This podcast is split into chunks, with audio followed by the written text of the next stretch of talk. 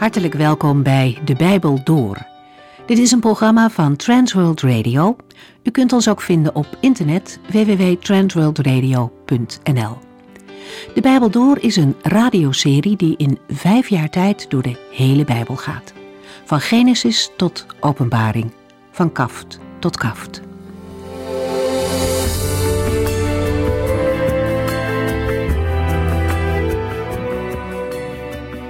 In de afgelopen uitzendingen heeft u kunnen luisteren naar het boek Hooglied.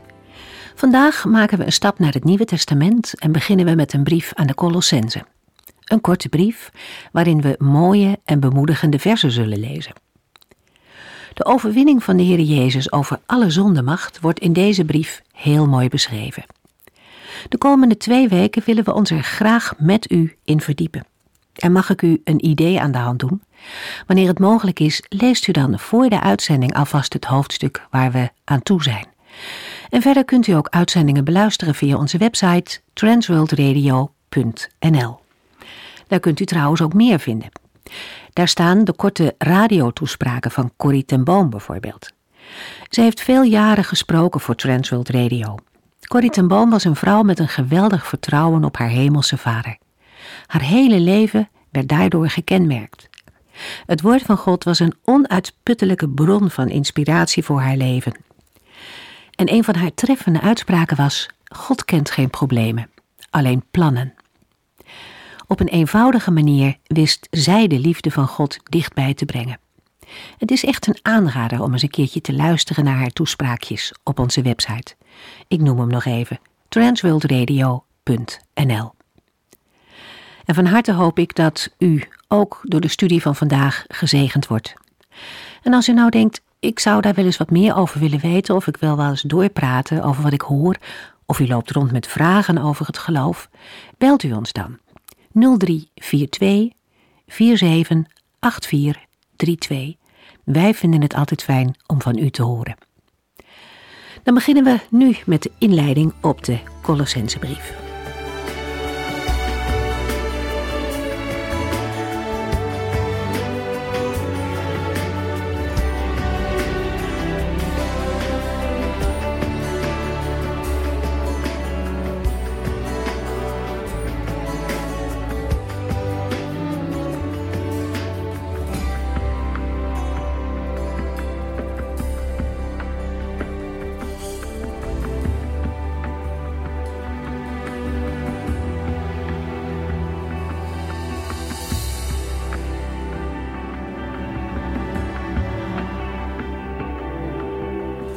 Als er gezegd kan worden dat de brief aan de Efeziërs een beschrijving geeft van de gemeente van Christus, dan moet aan de brief aan de Colossense zeker het opschrift de Christus van de gemeente worden gegeven.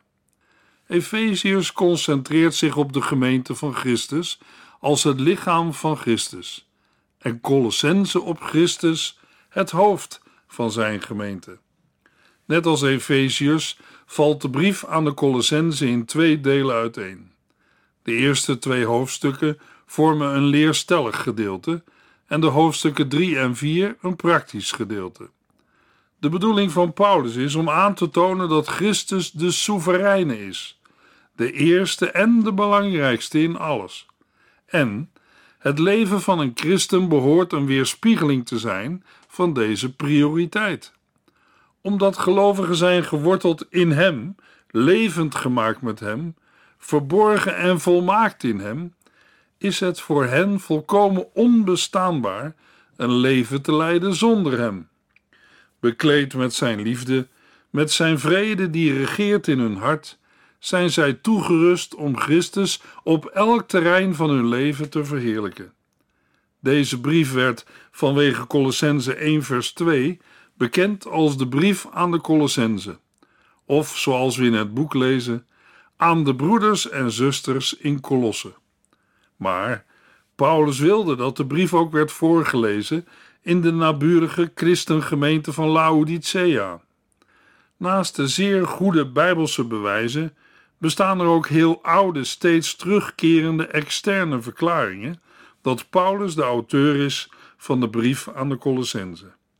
In de brief wordt niet alleen vermeld dat hij door Paulus is geschreven, maar ook de persoonlijke details en de nauwe parallellen met de brief aan de Efeziërs en aan Filemon versterken deze gedachte. Toch is de echtheid van de brief aan de Colossense aangevochten op grond van woordgebruik en gedachtegang. In de vier hoofdstukken van deze brief worden 25 Griekse woorden gebruikt die niet voorkomen in de andere brieven van Paulus. Maar naar onze mening hoeft dat niet te betekenen dat Paulus daarom de brief niet heeft geschreven. We weten dat de apostel Paulus, een voormalige fariseer en een man met een brede belangstelling, beschikte over een uitgebreide woordenschat. Vooral de achtergrond en het onderwerp van zijn brief, als ook de verwijzingen naar de dwaalleer in Kolossen, verklaren het gebruik van de bijzondere Griekse woorden. Tegenstanders van het auteurschap van Paulus, met betrekking tot de brief aan de Colossense, hebben uit een vergelijking van de verheven christologie in Colossense met de latere opvatting van Johannes dat Christus de Logos is, de conclusie getrokken dat dit begrip nog niet bestond in de tijd van Paulus. Maar er is geen enkele reden om aan te nemen dat de apostel Paulus niet bekend was met het werk van Christus als schepper, vooral niet met het oog op wat we lezen in Filippenzen 2, vers 5 tot en met 11. Het is eveneens een misvatting dat de dwaalleer die weerlegd wordt in Colossense 2 verband houdt met een volledig ontwikkelde vorm van gnostiek die pas in de tweede eeuw na Christus ontstond. De parallellen zijn alleen een aanwijzing dat Paulus een vroegere vorm van gnostiek behandelde. Colosse was een vrij onbelangrijke stad. Het lag ongeveer 160 kilometer ten oosten van Efeze, in het gebied van de zeven gemeenten uit Openbaring 1 tot en met 3. Gelegen in het vruchtbare Lycusdal bij een bergpas aan de weg van Efeze naar het oosten, was Colosse eens een dichtbevolkt handelscentrum beroemd om zijn glanzende zwarte wol. In de tijd van Paulus was het voorbijgestreefd door de buursteden Laodicea en Hierapolis en raakte Kolosse in verval. Afgezien van deze brief oefende Kolosse nauwelijks enige invloed uit op de vroege kerkgeschiedenis. Uit Colossense 1 vers 4 tot en met 8 en 2 vers 1 blijkt dat Epaphras de christengemeente heeft gesticht en dat Paulus de gemeente te Colosse nog nooit had bezocht. Op zijn derde zendingsreis wijde Paulus meer dan drie jaar aan de verspreiding van het evangelie in Azië met Efeze als centrum. Waarschijnlijk is Epaphras in deze periode tot geloof in de Heer Jezus Christus gekomen.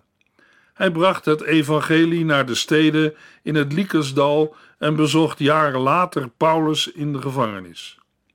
Uit verschillende gegevens is op te maken dat de brief aan de Efeziërs, Colossense en Philemon ongeveer tegelijkertijd en onder dezelfde omstandigheden werden geschreven, mede gezien de genoemde personen en de elkaar overlappende thema's. Hoewel sommigen hebben beweerd dat de brief aan de Colossense in Caesarea of Efeze is geschreven, wijst het meeste bewijsmateriaal erop dat Paulus zijn vier gevangenisbrieven schreef toen hij gevangen zat in Rome. De brief aan de Colossense schreef Paulus in 60 of 61 na Christus. Hij gaf de brief mee aan Tychicus en de tot geloof gekomen slaaf Onesimus. Het bezoek van Epaphras en zijn verslag van de omstandigheden in Colosse vormden de directe aanleiding voor deze brief. Hoewel de Colossensen er nog niet voor waren gezwicht, bedreigde een binnengedrongen valse leer de christengemeente in Colosse, die grotendeels uit niet-Joden was voortgekomen. De aard van deze dwaalleer kan alleen worden afgeleid uit de terloopse verwijzingen van de apostel in zijn weerlegging ervan in Colossense 2 vers 8 tot en met 23. Het was blijkbaar een religieus systeem dat een combinatie was van Griekse wijsbegeerte, Joods wetticisme en Oosterse mystiek. Het hield een lage waardering voor het lichaam in en waarschijnlijk voor de natuur in zijn totaliteit. Besnijdenis, voedselvoorschriften en rituele gebruiken maakten deel uit van dit systeem, waarvan ascese, aanbidding van engelen als tussenpersonen en mystieke ervaringen deel uitmaakten, als een benaderingswijze van de geestelijke wereld.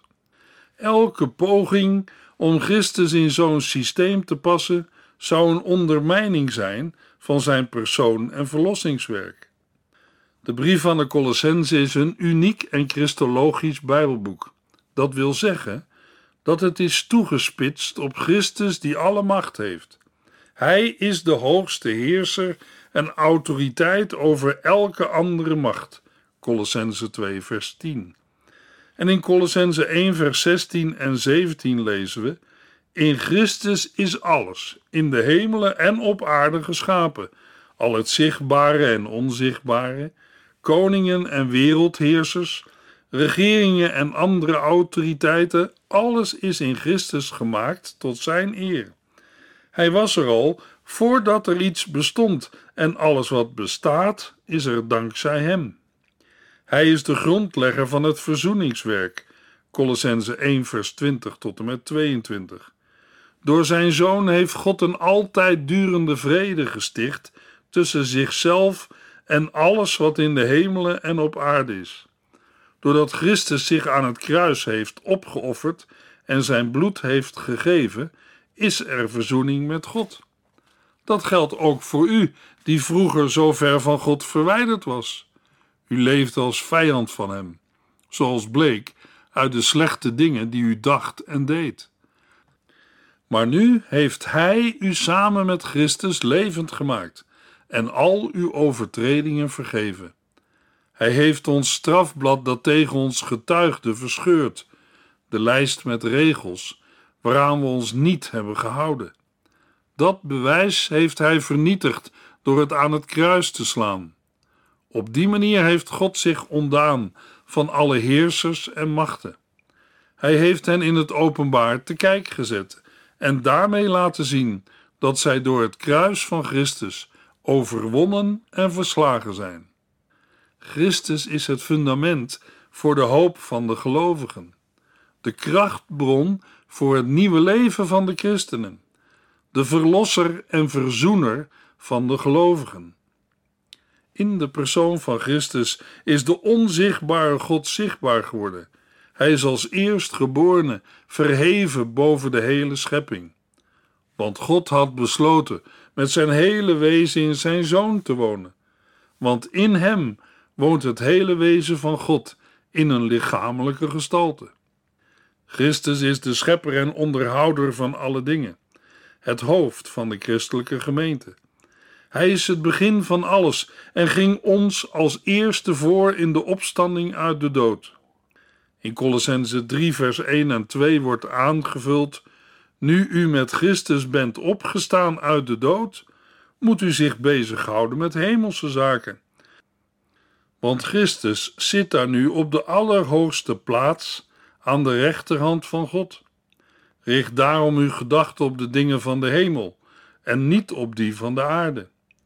Al de schatten van wijsheid en kennis zijn in Hem verborgen.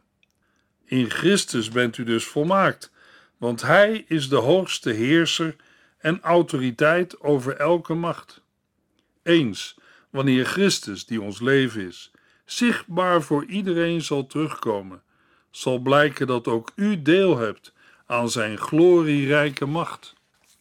Een steeds terugkerend thema in de Colossensebrief is de soevereiniteit en het voldoende zijn, zijn genoegzaamheid, van Christus in alle dingen.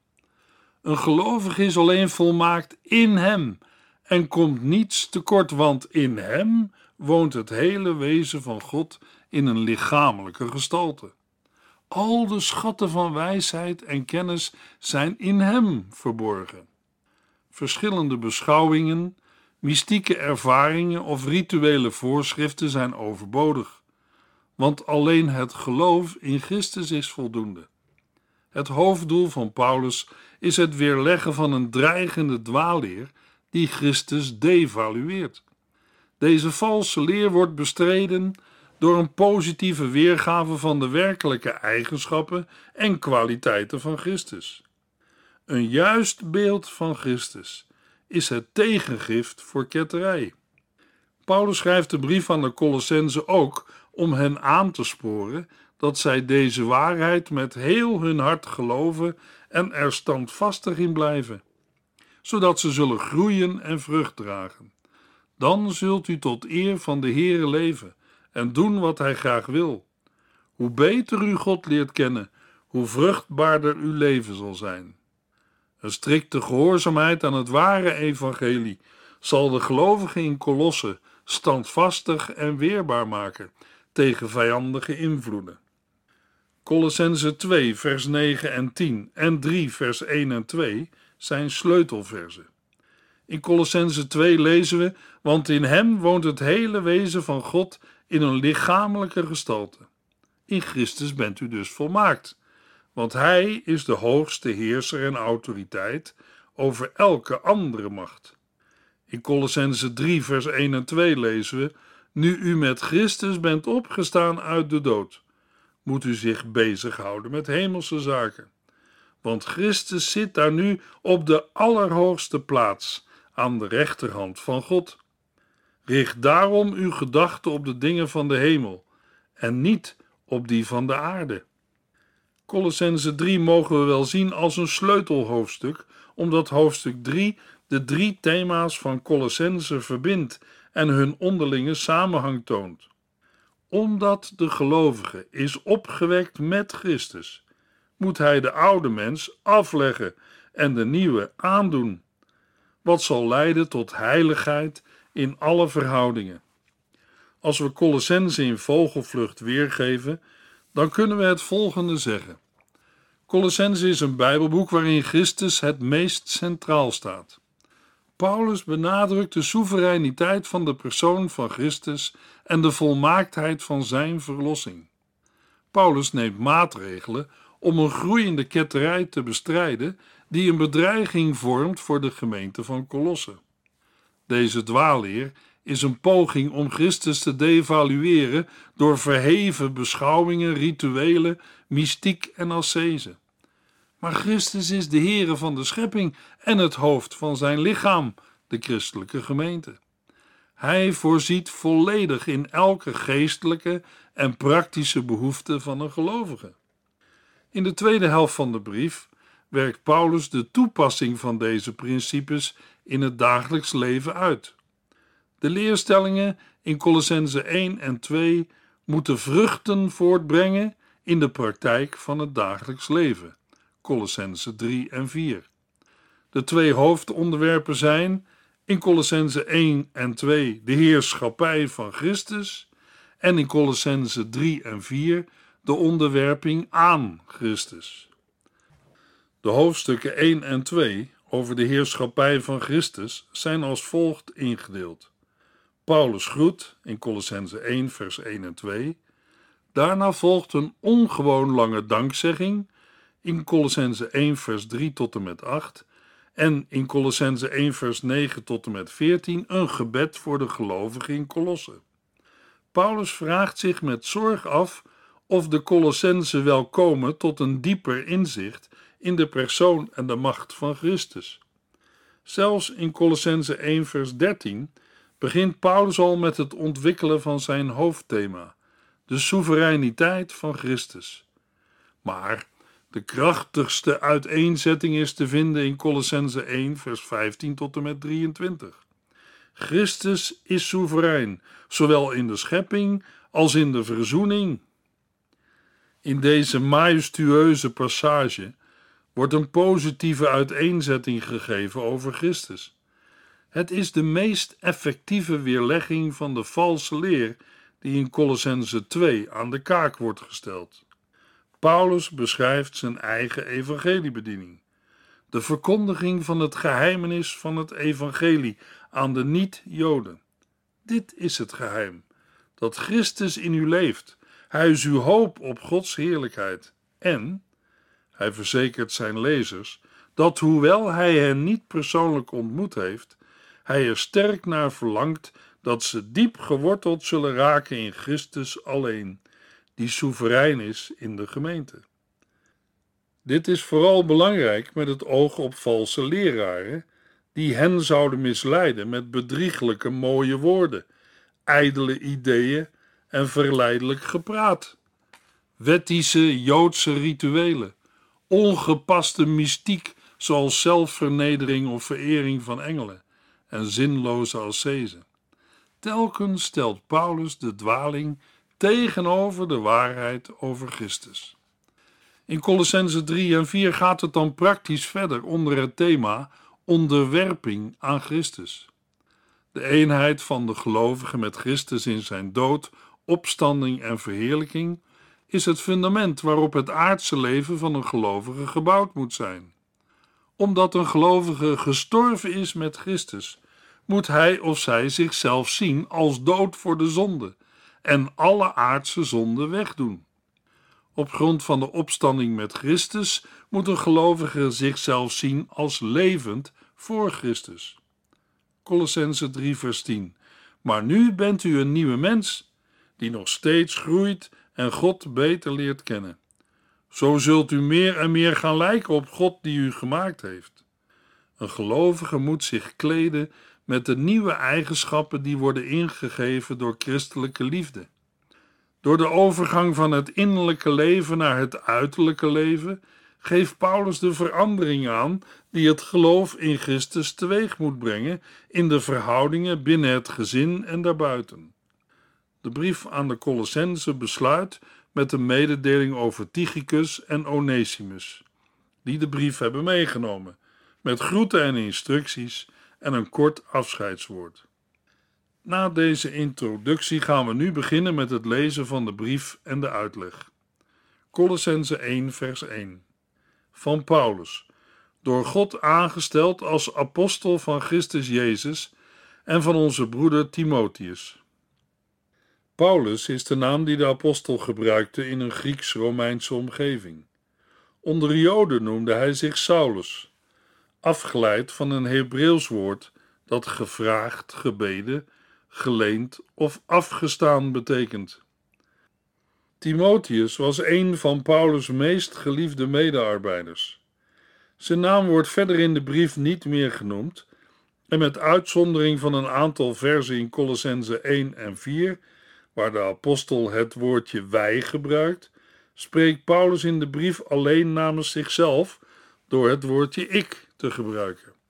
Aan het begin van de brief maakt Paulus duidelijk dat zijn autoriteit en volmacht om te vermanen ligt in het feit dat hij een apostel, een gezondene, een vertegenwoordiger en afgezant van Jezus Christus is. Hij is door God aangesteld. In Handelingen 9 hebben we gelezen wat de Heere tegen Ananias zei toen hij protesteerde om naar de net bekeerde Saulus te gaan. Handelingen 9 vers 15. Maar de Heere zei tegen hem: Toch moet u gaan, Ananias. Ik heb besloten die man te gebruiken. Ik heb hem uitgekozen om mij bekend te maken aan andere volken en hun koningen en ook aan het volk van Israël. Ik zal hem duidelijk maken hoeveel leed hij voor mij moet doorstaan. Paulus stelt dit zo duidelijk omdat hij zelf de Colossense waarschijnlijk nooit had bezocht. Maar hij wist zich toch genoodzaakt en geroepen de gemeente te waarschuwen voor de dwaaleringen die haar bedreigden. Colossense 1 vers 2 Aan de broeders en zusters in Colosse, die trouw en in geloof Christus volgen. Wij wensen u de genade en vrede toe van God, onze Vader. Paulus begint de brief met de in zijn tijd gebruikelijke openingsformulering. Eerst werd de afzender genoemd en daarna de geadresseerden. Vervolgens werd daarna de groeten gedaan. We komen de aanhef ook wel tegen in het Oude Testament, bijvoorbeeld in Daniel 4, vers 1, en in het Nieuwe Testament, bijvoorbeeld in Handelingen 15, vers 23. In plaats van het gewone gegroet gebruikt Paulus het woord genade, een woord van dezelfde stam, maar met een veel diepere betekenis. Naar Oosters gebruik wordt de vredegroet toegevoegd Vrede is de Griekse weergave van het Hebreeuwse woord shalom, dat niet alleen afwezigheid van oorlog inhoudt, maar een algehele toestand van welzijn en geluk. Samen vormen deze woorden een diepe, inhoudsrijke zegenbede.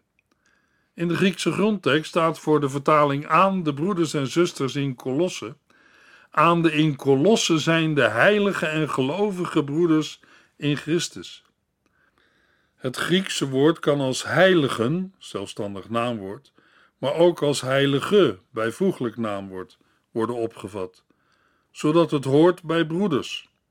Gezien de overeenkomst met de aanhef van andere brieven van Paulus, lijkt het eerste waarschijnlijker. Heiligen zijn mensen die apart gezet zijn, aan de Heere gewijd. Dat heeft tot gevolg dat zij overeenkomstig deze aparte heilige status moeten leven. In 1 Petrus 1 vers 16 geeft de apostel Petrus aan dat de Heere dat zelf heeft gezegd. Wees heilig, want ik ben heilig. Paulus stelt de gelovigen te Kolossen hun positie in Christus voor ogen, zodat hij hen ook op grond van die status kan vermanen en bemoedigen. Colossense 1 vers 3 Altijd als wij voor u bidden, danken wij God, die de Vader is van onze Heer Jezus Christus. Paulus begint zijn brieven aan de gemeente gewoonlijk met een dankgebed, voordat hij ingaat op punten waarin de gemeente verbetering nodig heeft. De redenen voor het dankzeggen worden in vers 4 en 5 genoemd, terwijl in de versen 9 tot en met 14 op het bidden wordt ingegaan. Altijd of voortdurend kan betrekking hebben op het dankzeggen, maar ook op het bidden.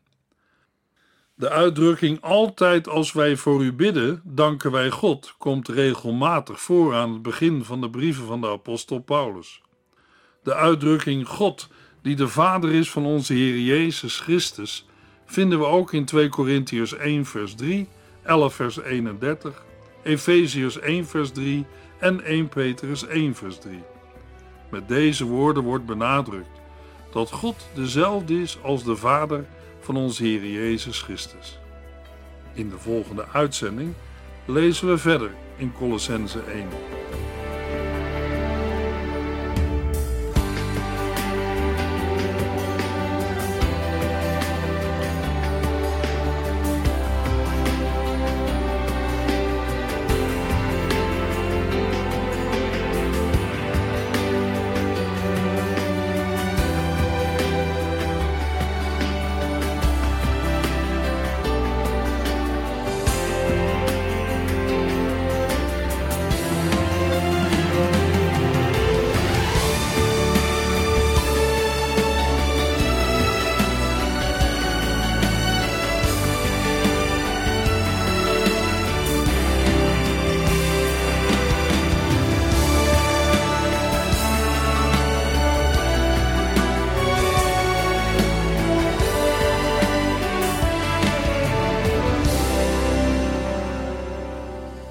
Eindigt deze aflevering van De Bijbel Door. Een serie programma's van Transworld Radio. Wilt u ons iets vragen of meer weten? Dan kunt u altijd contact met ons opnemen. Bellen kan overdag met 0342 478432. Per post Transworld Radio. Postbus 371. Postcode 3770. Anton Johannes in Barneveld. En e-mailen kan ook. De Bijbel door at transworldradio.nl En natuurlijk ook via onze website transworldradio.nl Dit programma werd gepresenteerd door Cor Weda en Ike André. En namens iedereen die er nog meer aan meegewerkt heeft, graag tot de volgende keer.